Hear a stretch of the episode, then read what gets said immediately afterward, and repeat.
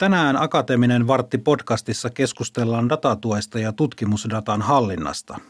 Itä-Suomen yliopistossa on käynnissä datatuen kehittäminen, joka tähtää yhden luukun palveluun.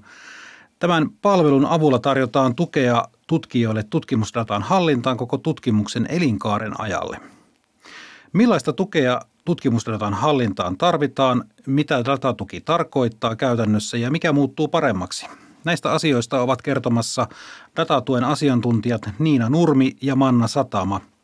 Minä olen Risto Lööf Itä-Suomen yliopiston viestintäpalveluista ja haastattelijana tässä podcastissa. Tervetuloa seuraan.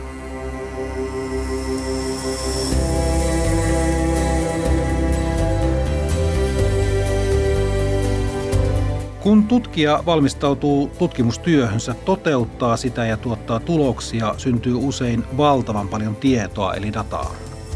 Itä-Suomen yliopistossa on ollut käynnissä ää, kehittämishanke, joka tuottaa tutkijoille palveluita tähän datan hallintaan. Manna Satama ja Niina Nurmi, te toimitte asiantuntijoina tässä datatuen kehittämisessä Itä-Suomen yliopistossa. Mm, aloitetaan ihan peruskysymyksestä, mitä datatuki tarkoittaa ja mihin sitä tarvitaan yliopistossa? Aloitatko vaikka Manna? Kiitoksia. No tämä on tota, hyvä, hyvä, hyvä kysymys näin heti alkuun.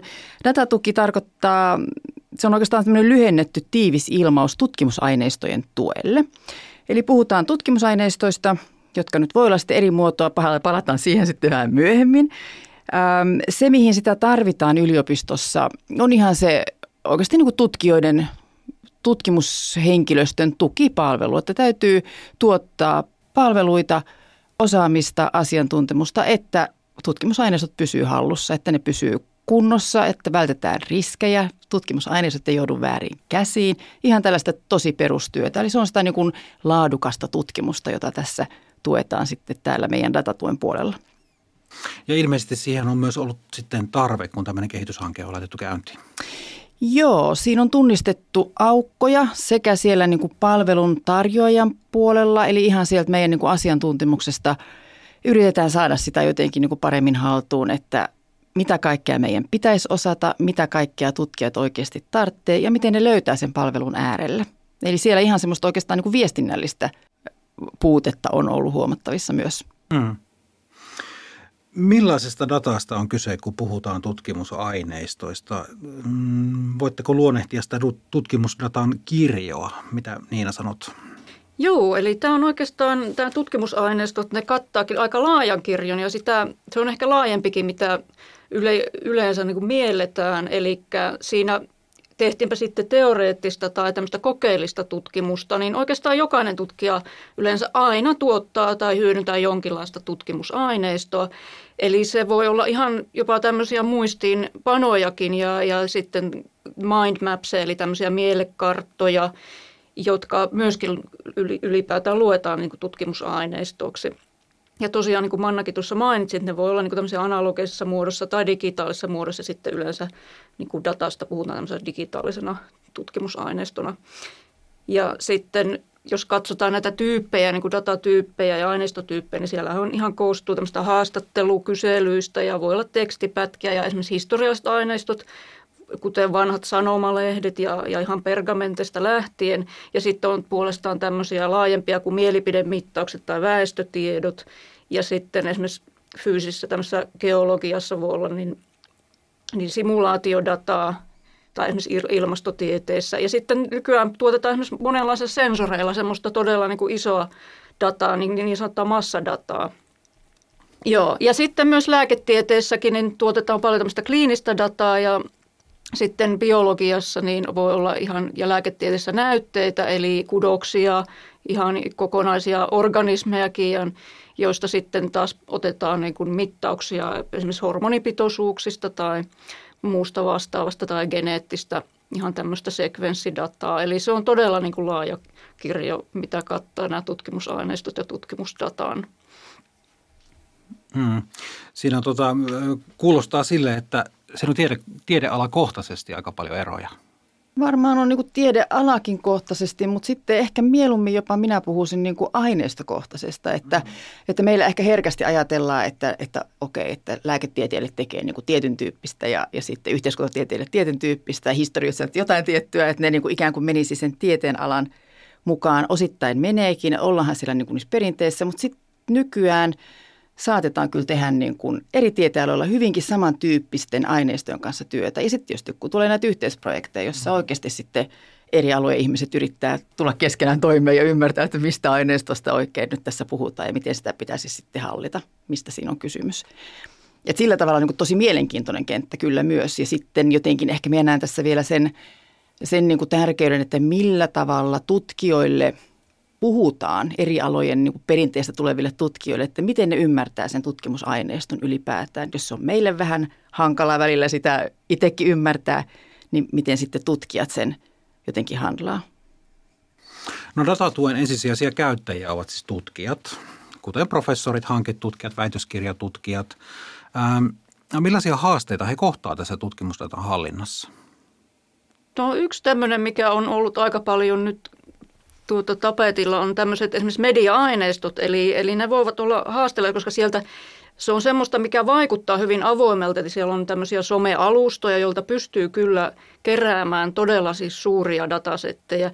Mutta sitten kun ruvetaankin asiaa selvittämään, eli, eli on ensin nähty valtava työ siinä, että on niin kuin kerätty näitä tietoja, mutta siellä voikin olla esimerkiksi henkilötietoja ihan yksityishenkilöistä, ja tämmöistä salassa pidettävä. Ja myös niillä somealustoillakin voi olla siis omat käyttöehdot ja, ja näitä tulisi todella niin kuin selvittää ja suunnitella etukäteen, että ei käy semmoista tilannetta, missä sitten jälkikäteen huomataankin, että ei voida vaikka hyödyntää osaa tai koko, jopa koko sitä datasettia.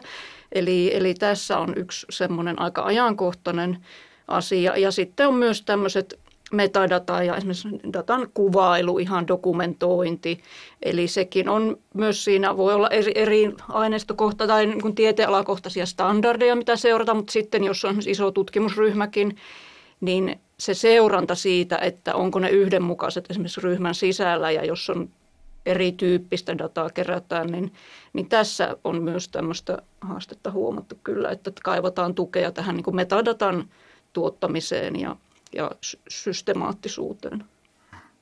Ja sitten varmaan siinä on niinku just vähän riippuen siitä, missä vaiheessa tutkija on nyt, jos on siinä hyvin alkuvaiheessa oma uransa, vaikka, vaikka just väitöskirjatutkijat, niin heillä saattaa olla niinku just e, aika isojakin sit sellaisia, niinku, miten mä sanoisin, puutteita tai, tai aukkoja siitä, että ne ymmärtää sen koko tutkimusaineiston jotenkin, niin kuin just äsken sanoinkin, ihan siitä jo niin lähtömäärittelyssä, että mitä se aineisto on ja mitä kaikkia tekijöitä siihen sitten liittyy.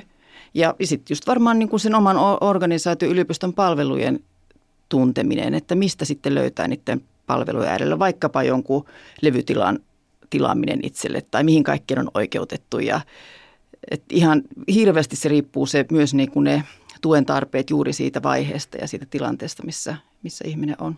Hmm tämän datatuen kehittämisen kauniina tavoitteena on yhden luukun periaate. Ja kun näistä palveluista puhutaan, niin se on tietysti vaativa tavoite, kun datahallinnan toimijoita on meillä monia. Esimerkiksi yliopiston kirjasto, tutkimuspalvelut, tietotekniikkapalvelut ja lakipalvelut. Mitenkä tämä kaikki osaaminen saadaan koottua yhdelle luukulle? Niin, tämä onkin nyt ollut semmoinen meidän, meidän tota tehtävänä tässä viime vuoden aikana, että tähän nyt jatketaan. Ja me ollaan tehty tätä nyt sitten palvelumuotoilun avulla ja se on ollut meille itsellemme oikein opettavaista ja paljastanut sieltä just sellaisia niin kuin aika jänniäkin aukkoja sitten, että vaikka ajatellaan, että kyllähän, kyllähän siellä niin kuin palveluntuottajat niin kuin keskustelee keskenään ja jakaa tietoa, mutta että sitten välttämättä ei aina niin kuitenkaan tapahdu, että asiakkaat, tutkijat saattaa ottaa yhteyttä suoraan vaikka lakiasioihin, kun se on niin kuin heille se tärkeä ja ajankohtainen, mutta sitten meiltä – siellä yhteisessä luukussa jääkin tietämättä se, että mitä siellä oikein, minkälaisia asioita ne siellä sitten käy läpi ja siihen saattaa liittyä muitakin tekijöitä, että se ei ole pelkästään niin kuin laki- tai sopimusasia, vaan siinä on sitten kaikenlaisia muita asioita, jotka olisi ihan hyvä niin kuin meidänkin tietää. Ja tota, nyt tässä sitten on kehitetty, tuossa palvelumuotoilussa kehitetty sellaisia ratkaisuja, hyvin niin kuin tavallaan yksinkertaisia, mutta enemmän semmoista niin kuin meidän – sisäistä niin kuin uudenlaisen toiminnan opettelua, että kun sinulle tulee kysymys, niin, niin jaa se vaikka muiden kanssa ja miettikää sitä yhdessä ja tavataan kerran viikossa, pidetään palaveri. Ihan tällaisia niin kuin tosi yksinkertaisia ja sellaista niin kuin uudenlaisen, uudenlaisen ajattelun opettelua. Ja ehkä just niin, että, että osaa myös ajatella, että, että vaikka nyt tuntuu, että ei toi toinen tästä nyt mitenkään hyödy tästä minun tiedosta, mutta se kannattaa ehkä silti kuitenkin jakaa. Kyllä, ja tässähän tullaan just tämmöiseen moniammatilliseen tavallaan yhteiskehittämiseen ja tiimityöskentelyyn siltä kantilta, että siellä on myös toimijoita, jotka tuottaa tätä datatuen palvelua, joista osa toimijoista tuottaa sitä paljon suurempi osa työajasta on todella semmoista datanhallinnan asiaa. Ja sitten osalle asiantuntijoista se voi olla niin kuin pienempi osio siitä heidän työajastaan, jolloin se on just tärkeää, että me joku, myös niin kuin itsellemme kuvaamme sen, että mitä, mistä tämä palvelut niin kuin koostuvat ja myös sitten asiakkaalle päin tullaan se kuvaamaan selkeästi, jolloin se myös auttaa niin kuin asiakastakin ymmärtämään, että missä tapauksissa todella ottaa niin UF-datatukeen yhteyttä ja milloin kannattaa mennä sitten suoraan esimerkiksi sopimusasioiden puolelle tai tietosuojan pakeille. Että se on ollut semmoista ihan sisäisten prosessien kuvaamista ja ollaan hyödynnetty myös näitä palvelupyyntöjä, mitä on jo olemassa ja simuloitu ihan tämmöisiä teoreettisia, mitä voi tulla ja katsottu yhdessä, että miten se kannattaa se sisäinen yhteydenotto tavallaan hoitaa selkeiten, ettei sillä tule semmoista pitkittymistä ja että se kiertää monen eri henkilön kautta. Että tämmöisiä on mietitty yhdessä tosi paljon just tällä palvelumuotoilun koulutuksessa osana sitä esimerkiksi. Ja sanoisin, että asiakas eli tutkija kiittää kyllä siitä, että asiat löytyvät yhden luukun takaa.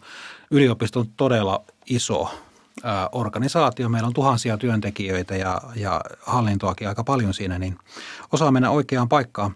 Puhutaan vielä siitä elinkaarimallista, eli datatukea tarjotaan koko tutkimuksen elinkaaren ajalle. Jos lähdetään liikkeelle sieltä aivan alkupäästä, niin millaista datatukea tarvitaan jo ennen tutkimuksen aloittamista? No tässä lähdetään kyllä siitä ihan suunnittelusta. Hyvä suunnittelu on niin puoliksi tehty tutkimus. No ehkä ei ihan puoliksi tehty tutkimus, mutta ollaan niin hyvällä alulla. Mm. Eli siinä kohdataan jo kaikki ne, niin kuin, sit, sitten kun lähtee tekemään sitä suunnitelmaa, niin kohdataan jo kaikkia niitä mahdollisia riskejä ja vaaranpaikkoja ja mahdollisuuksia, jotka sitten jäsentää myös sitä tutkimusta. Eli, eli ihan jotenkin sen ymmärtäminen, että samalla kun tekee tutkimussuunnitelman – niin panostaa siihen tutkimusaineiston suunnitteluun. Eli se on niin kuin se lähtökohta siellä, siellä alussa ehdottomasti. Löytyykö siihen siis valmista kaavaa? No siihen löytyy semmoisia hirveän hyviä apuneuvoja. Ihan jo tietysti meillä niin kuin yliopiston sivustolta löytyy avointa, avointa materiaalia kaikkien hyödynnettäväksi. Sitten on näitä kansallisia ohjeita ja kansainvälisiä ohjeita, rahoittajien ohjeita. Eli kaikenlaista ohjetta kyllä löytyy ja sitten ihan sitä opettelua myös, että, että nyt tätä tuossa järjestetään myös tällaista työpajatyöskentelyä, jossa autetaan, mietitään yhdessä noita tutkimus, tutkimusaineistosuunnitelmaa. Ja, tota, ja, ja sitten on niinku ihan näitä opintojaksoja ja kursseja, joissa se on ihan keskeisellä osalla. Mm-hmm. Entä millaista datatukea on tarjolla sitten tutkimuksen aikana? Joo, no sitten tutkimuksen ajalla yksi tämmöinen keskeinen on tietysti, että mihin data tallennetaan tutkimuksen ajaksi. Eli tämmöiset levytilaratkaisut ja myös varmuuskopiointi on semmoinen tärkeä. Eli tarvitaan, siinä tullaan tietoihin myös, että millaista aineista on tuotettu ja kuinka paljon se vie ihan tilaa. Niin ajatellaan, että puhutaanko gigabiteista vai megabiteista ja, ja tällöin Tällöin löytyy ne erilaiset teknologiaratkaisut, missä on sitten ihan säilytyspalveluita – niin kuin isommalle datalle ja myös tämmöisiä laskentapalveluita, jos on laskennallista toimintaa. Ja nämä pystytään sitten meidän datatuen kautta ja, ja IT-palveluiden kautta järjestämään sitten tutkijalle tarvittaessa. Ja siellä on myös tämmöisiä sensitiivisen, eli niin kuin henkilötietoja tai muuta salassa pidettävää tietoa varten tämmöisiä teknisiä ratkaisuja, eli pystytään sitten tämmöisen esimerkiksi Funet File Sender-tyyppisen ratkaisun kautta niin järjestämään niin, että esimerkiksi tämmöistä salassa pidettävää dataa voi siirtää sitten yhteistyökumppaneiden välillä tehokkaasti. Eli, eli kaikkia tämmöisiä kyllä infraa ja, ja tosiaan työkaluja löytyy ja, ja näistä juuri on UF-datatuki pystyy sitten kertomaan enempi, että, mm-hmm. että mikä on se tarve sitten. Niin. Itse asiassa tuohon, tuohon tota, Ehkä se, mikä pitäisi tehdä kyllä siellä tutkimuksen alussa ja jo hyvissä ajoin ennen kuin tutkimus alkaa, niin miettiä siis sopimusasiat. Eli liittyykö siihen jotain sellaista esimerkiksi, että joudutaan miettimään, miettimään tota, että kenen, kenen aineistosta on kysymys ja niin edelleen. Mutta voi olla, että siihen, siihen niin kuin törmätään jo siinä vaiheessa, kun tutkimus on käynnissä. Mm-hmm. Niin näähän olisi niin kuin hyvä, hyvä tosiaan tehdä jo alkuun. Mutta voi olla niin kuin kaikenlaisia asioita voi tulla siinä tutkimuksen aikana. Sellaisia, joita ei ole ehkä osannut edes ennakoida, vaikka olisi suunnitellutkin. Että yhtäkkiä just vaikka huomaa, että siellä onkin, siellä onkin sensitiivistä dataa yhtäkkiä. Se tutkimus niin kun jotenkin menee vähän eri suunnille, kun sitä on ihan, ihan just suunniteltu. Mm-hmm. Tässäkin datatuki auttaa sitten. Kun se tutkimus valmistuu, syntyy julkaisu tai, tai muu tuotos tutkimuksen tuloksista, niin mm, millaisen datatukeen on tarve julkaisujen yhteydessä? Tuossa voi olla julkaisujen yhteydessä esimerkiksi sillä tavalla nyt on törmätty juuri siihen, että kun tutkija tarjoaa omaa artikkeliaan johonkin lehteen, niin lehti pyytää, että saisi aineiston tai vaatii, että saisi aineiston joko niin, että se on siis avoimena saatavilla – tai sitten niin, että se olisi arvioijien saatavilla. Eli se aineiston pitäisi olla jo siinä vaiheessa sellaisessa muodossa, että sen pystyy semmoiseen arviointiin sitten viemään. Niin, että se arvioija pystyy oikeasti katsomaan, että onko tässä nyt mitään järkeä tässä, tutkimu- tässä artikkelissa ja tässä tutkimuksessa, että mikä se, mikä se, mihin se perustuu. Ja sellaisissa kohdissa ehkä sitten tuntuu, että sitä tukea nimenomaan tarvitaan siihen tulkkaamiseen tutkijan ja sitten sen, sen lehtiehdokkaan välillä, että – että mitä tässä nyt oikeasti halutaan. Että tutkija saattaa panikoitua ja hmm. rupeaa hermostuttamaan, että minä mitään aineistoja tässä nyt rupea kenellekään antamaan ja mihin nämä nyt oikein pitää laittaa. Eli ihan sellaista sitten hmm. tulkin ja tukijan roolia tulee sieltä data, datatuesta. Kyllä. Ja se datan hallinta ei lopukkaan tutkimuksen julkaisuun, vaan myös tutkimuksen jälkeen tarvitaan datatukea. Millaista tarvetta voi olla?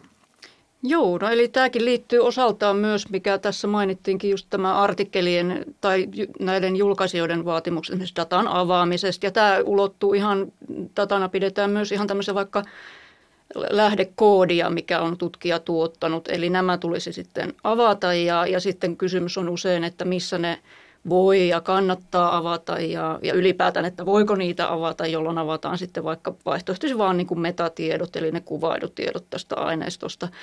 Mutta sitten puhutaan näistä tosiaan, niin avaamispaikoista voi olla ihan, puhutaan niin sanotusta datajulkaisuista, eli, eli silloin on ihan omat niin kuin datalehdet, joissa voi todella kuvata tämän aineiston ja siellä, sitä kautta avata ja sitten se linkitetään tämmöisen pysyvän tunnisten kautta niin kuin siihen varsinaiseen tiedejulkaisu, missä on sitten nämä laajemmat menetelmät ja, ja tulokset. Ja sitten myöskin niin, jos puhutaan niin tämmöistä repositorioista, eli nämä on sitten ihan tämmöisiä, mihin arkistoidaan sitten tutkimuksen jälkeen nämä datat, tai myös se koodikin voidaan arkistoida. Ja, ja sitten nämä repositoriot on tosiaan semmoisia, että niitä on ihan yleisempiä, tai sitten on ihan tieteenalakohtaisia repositorioita, mistä me voidaan sitten neuvoa tosiaan, että jos tutkija halu, ei osaa päättää tai ei ole löytänyt tietoa just, että mihin hänen kannattaisi tämä datansa avata, niin voidaan siitä tosiaan antaa neuvoja. Ja sitten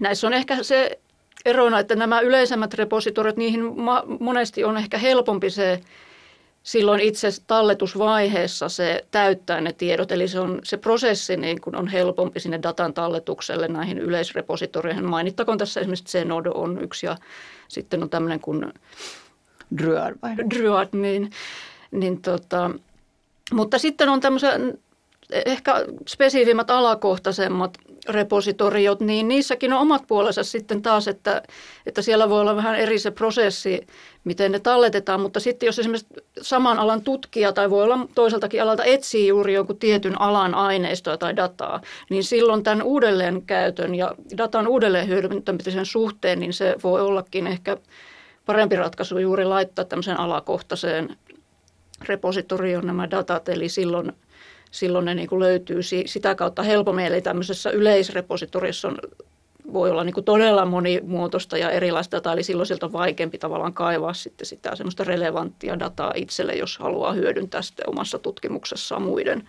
datoja, niin, ihan esimerkkinä. Sitten varmaan vielä sellainen, mikä niin kuin tulee, ei ehkä tule siinä tutkimuksen alussa mieleen, mutta sitten kyllä siinä vaiheessa, kun tutkimus päättyy, on juuri se, että mihin sen, mihin sen aineistonsa sitten lykkää, mutta myös sitten, jos työsuhde esimerkiksi loppuu.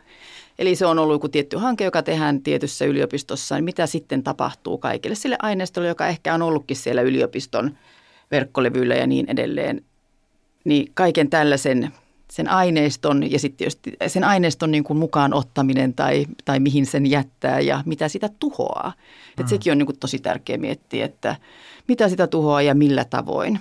Et, että kaikki menisi niin kuin riskejä välttäen ja, ja kauniisti ja laadukkaasti. Tämmöistä seulon, seulon niin kuin aineiston seulontaa. Kyllä, ja tässähän tullaan tosiaan yksi tärkeä tämmöinen, mitä on ajateltava, ja osittain tulee myös organisaatiokohtaisesti annettuna, on tämmöiset säilytysajat ylipäätään, että kuinka pitkään erilaisia aineistoja tulisi säilyttää, ja tässä tullaan myös kysymykseen ihan kulttuurihistoriallisesti tärkeistä aineistosta, jolloin puhutaan jo pitkäaikaissäilyttämistä todella, että aineiston tulisi säilyä satojakin vuosia, ja sitten tässä tullaan niihin prosesseihin ja ratkaisuihin, mitä on taas siltä kantilta tarjota, eli niitäkin tulee huomioida joissain tapauksissa. Kun jatkossa innokkaat tutkijat haluavat palvelua datan hallintaan, niin miten heidän tulee toimia? Keneen he ottavat yhteyttä? No varmaan se semmoinen ehkä ty- tyypillisin tapa ja ihan hyvä tapa on se, että lähtee yliopiston kotisivulta ja, ja tällä hetkellä se löytyy siis sillä tavalla sitten palvelu, että menee sieltä – etusivulta menee etsimään kirjaston, kirjaston sivulta etsii tutkimus, tutkimuksen tuen ja sieltä tutkimusaineistojen hallinnan tuen. Eli se on se kaikille avoin tie. Eli kuka tahansa voi sieltä sitten katsoa palveluita.